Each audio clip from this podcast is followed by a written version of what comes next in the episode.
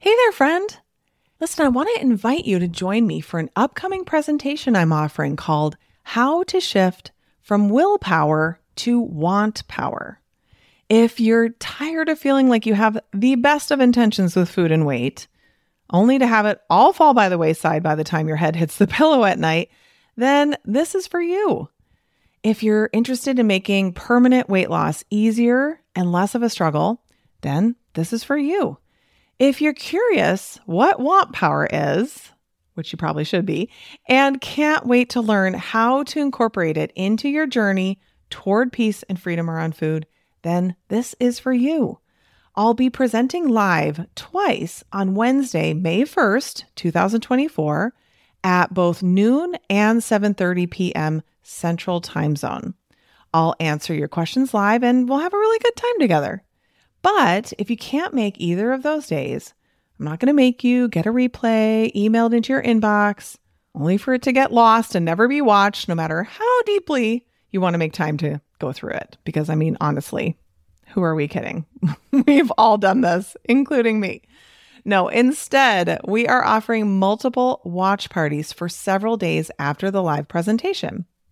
So come watch the replay with other doctors and interact in the chat with them and my team. So, either way, whether you come live or to a watch party, it will be worth your time for sure. All you have to do is register at katrinaubelmd.com forward slash want power. That's katrinaubelmd.com forward slash W A N T P O W E R. See you there. You are listening to the Weight Loss for Busy Physicians podcast with Katrina Ubel, MD, episode number 218.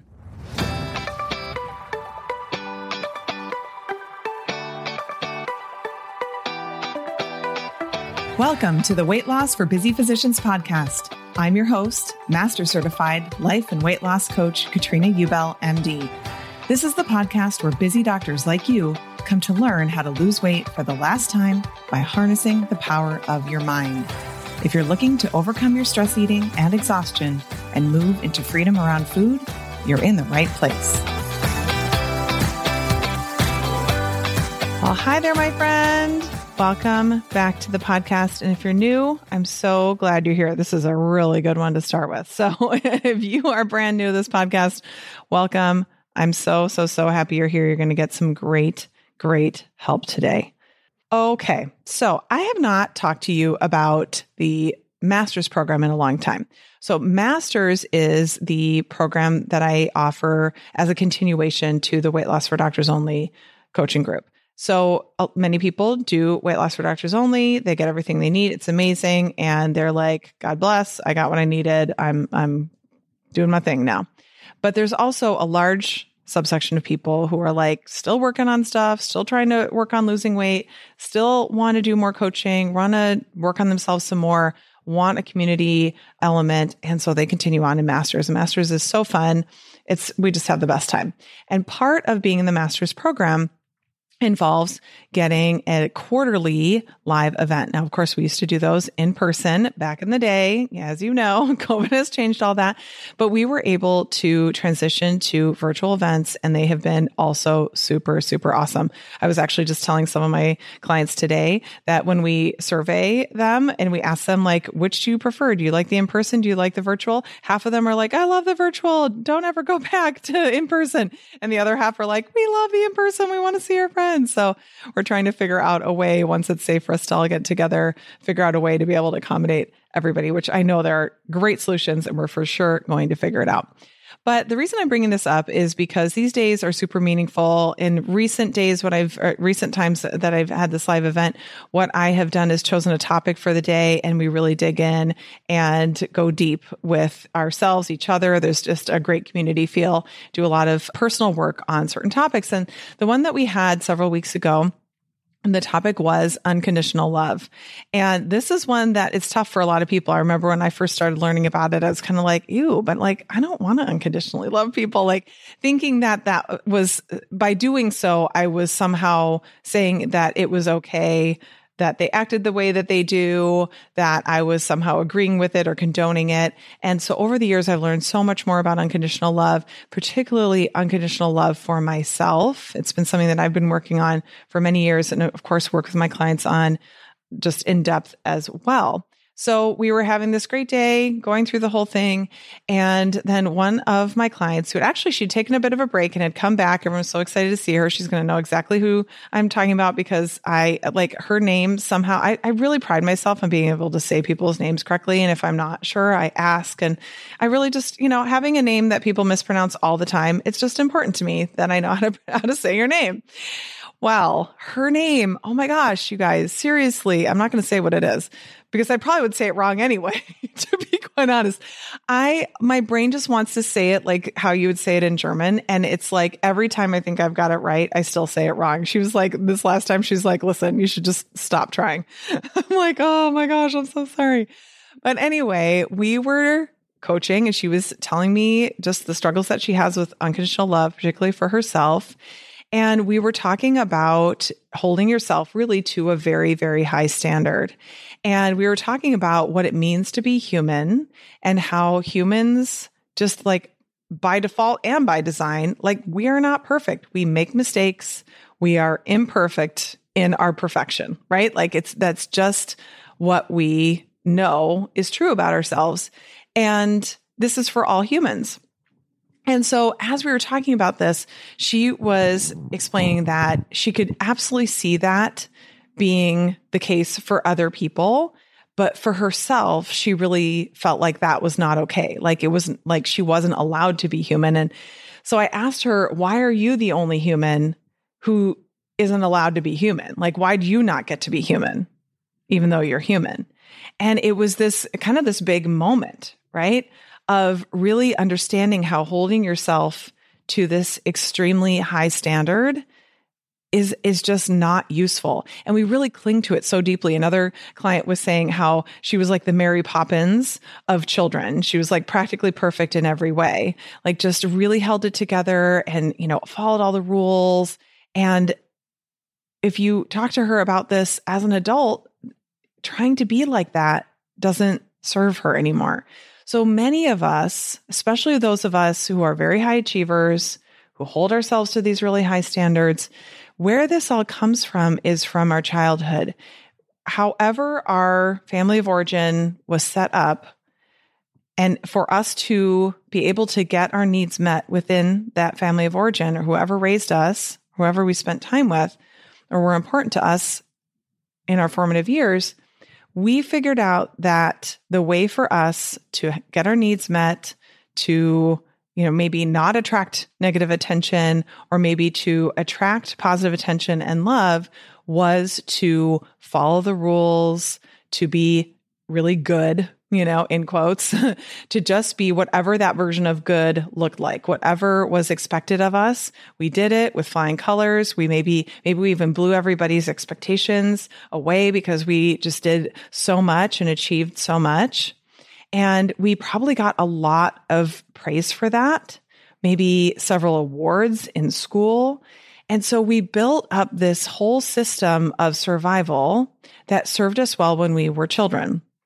And then many of us took that along with us into our careers as doctors, just working hard, doing the best that we can, obviously being intelligent and applying ourselves and really holding ourselves to this high standard that we really want to do a good job. And I'm not saying that wanting to do a good job is wrong or bad. That's amazing. That's great. But it's only great when it doesn't have a negative effect on you, when you don't hold it against yourself when you don't say, well, because you don't do literally every single thing perfectly, then, you know, you get to beat yourself up. You get to think negative thoughts about yourself and s- still then believe that treating yourself that way is going to somehow help you or allow you or propel you toward doing better.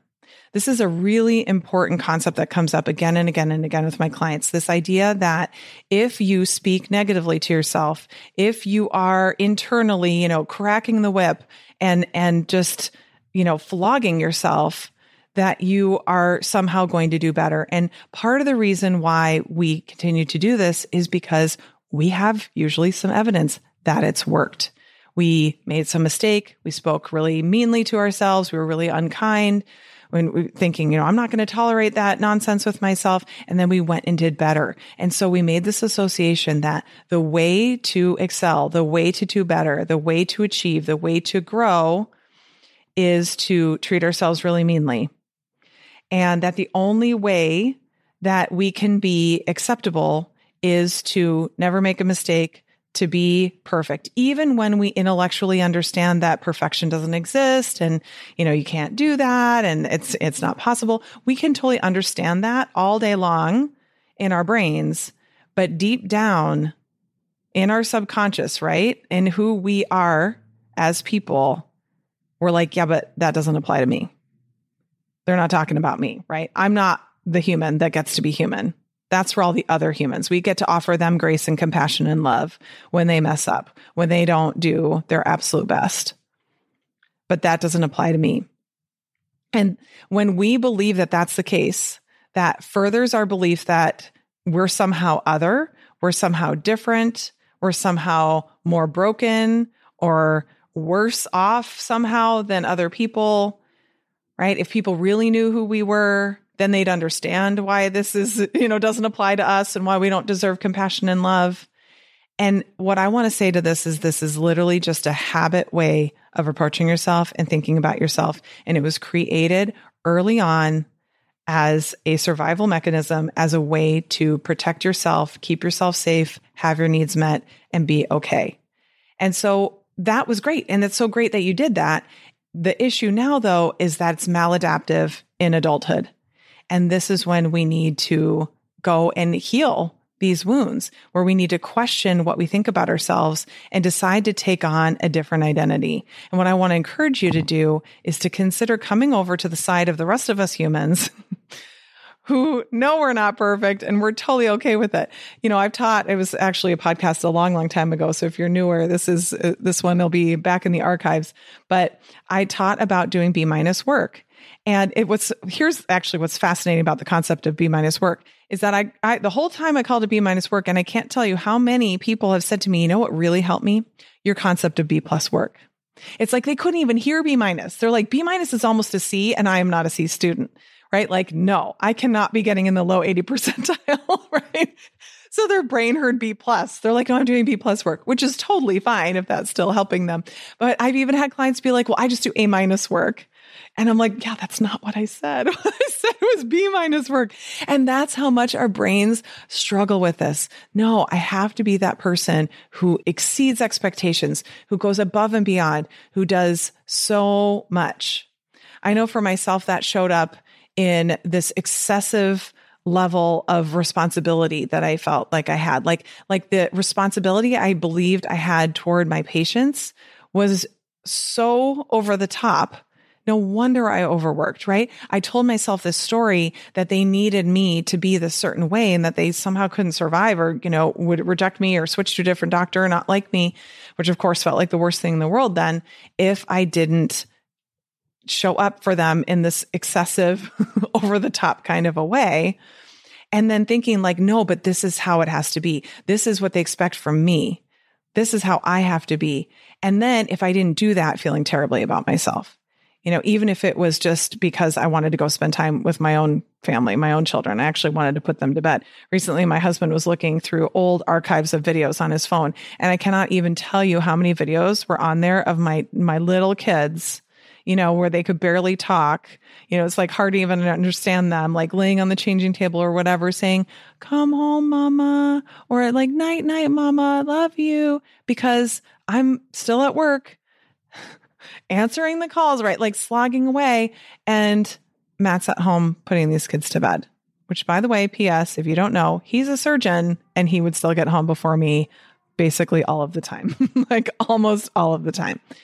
Right. So I want to offer to you on this episode permission. There's a, a, a siren going by. So my apologies if you can hear that.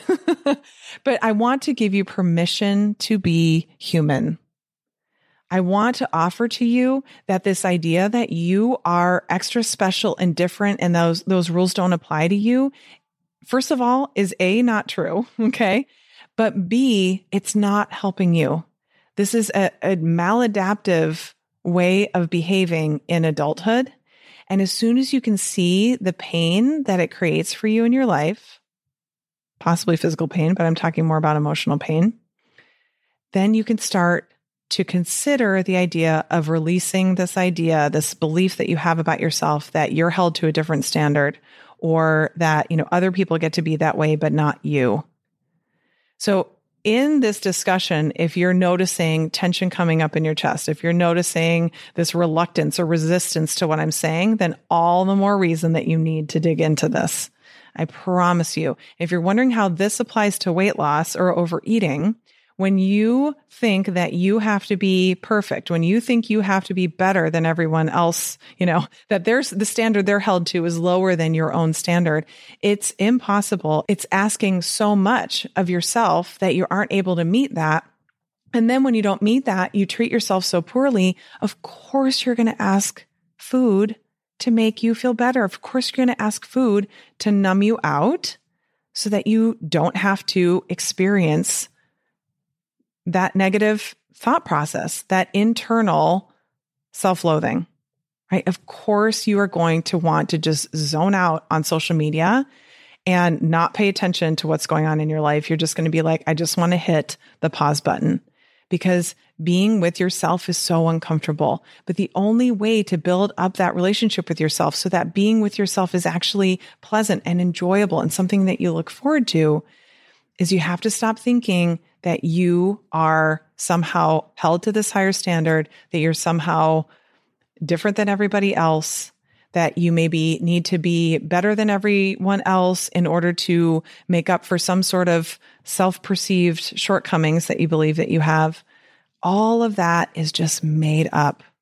This is all just a framework of thought that you've been thinking for so long that you think it's true, especially because these roots are from your childhood. So your identity is created when you are very young. And if this is what you've decided for yourself, you have to create something new. You have to question this, understand how it plays out in your life, how it's creating problems for you, and how you can then go ahead and change that into something different. I'm telling you, the effects of this are so far reaching. They're not just that it's better for you and you get to, you know, feel better. Think about all the women and girls who you experience, right? Who you are around, who you influence, who you talk to. When you change this, you get to be an example of what is possible for them. You get to be an example of someone who loves herself unconditionally, who offers herself grace, who of course wants to do the best that she can at all times, except she recognizes that sometimes her best is not great. And that's okay because she's a human. And this is how humans are. We can offer ourselves that love and grace and compassion because when we feel held, when we feel loved, when we feel supported, then we can do better just because we want to, just because we know we can, just because it's a fun challenge for ourselves and not from a place of lack, of trying to make up for our deficiencies, of trying to, you know, fill this like bottomless hole of you know, worthlessness. That somehow if I do more and do better, I'll suddenly believe that I'm worthwhile. I promise you it doesn't work that way. So, permission to be a human like the rest of us. You really do get to be a human just like everyone else. And I promise you, it will transform your life. You think you're like downgrading. you're like, well, why would I want to settle for mediocrity? I promise you, mediocrity is not what you will create. Just try it. Just trust me. Believe me for a minute. give it a go. Give it a try. And if you find that it doesn't work, you can always go back to hating yourself and seeing if that works. Trust me, you're not going to go back. All right. Let this let, simmer in this for a little while. Marinate in this concept. Let it work in your brain. See what comes up. Okay. I promise you the best work you can do. All right. Love you, my friend. I know there's someone out there who needs to hear this. Sending you all my love. You are amazing. It's the truth. And don't let your brain tell you otherwise. Talk to you next week. Ready to start making progress on your weight loss goals? For lots of free help, go to katrinaubelmd.com and click on free resources.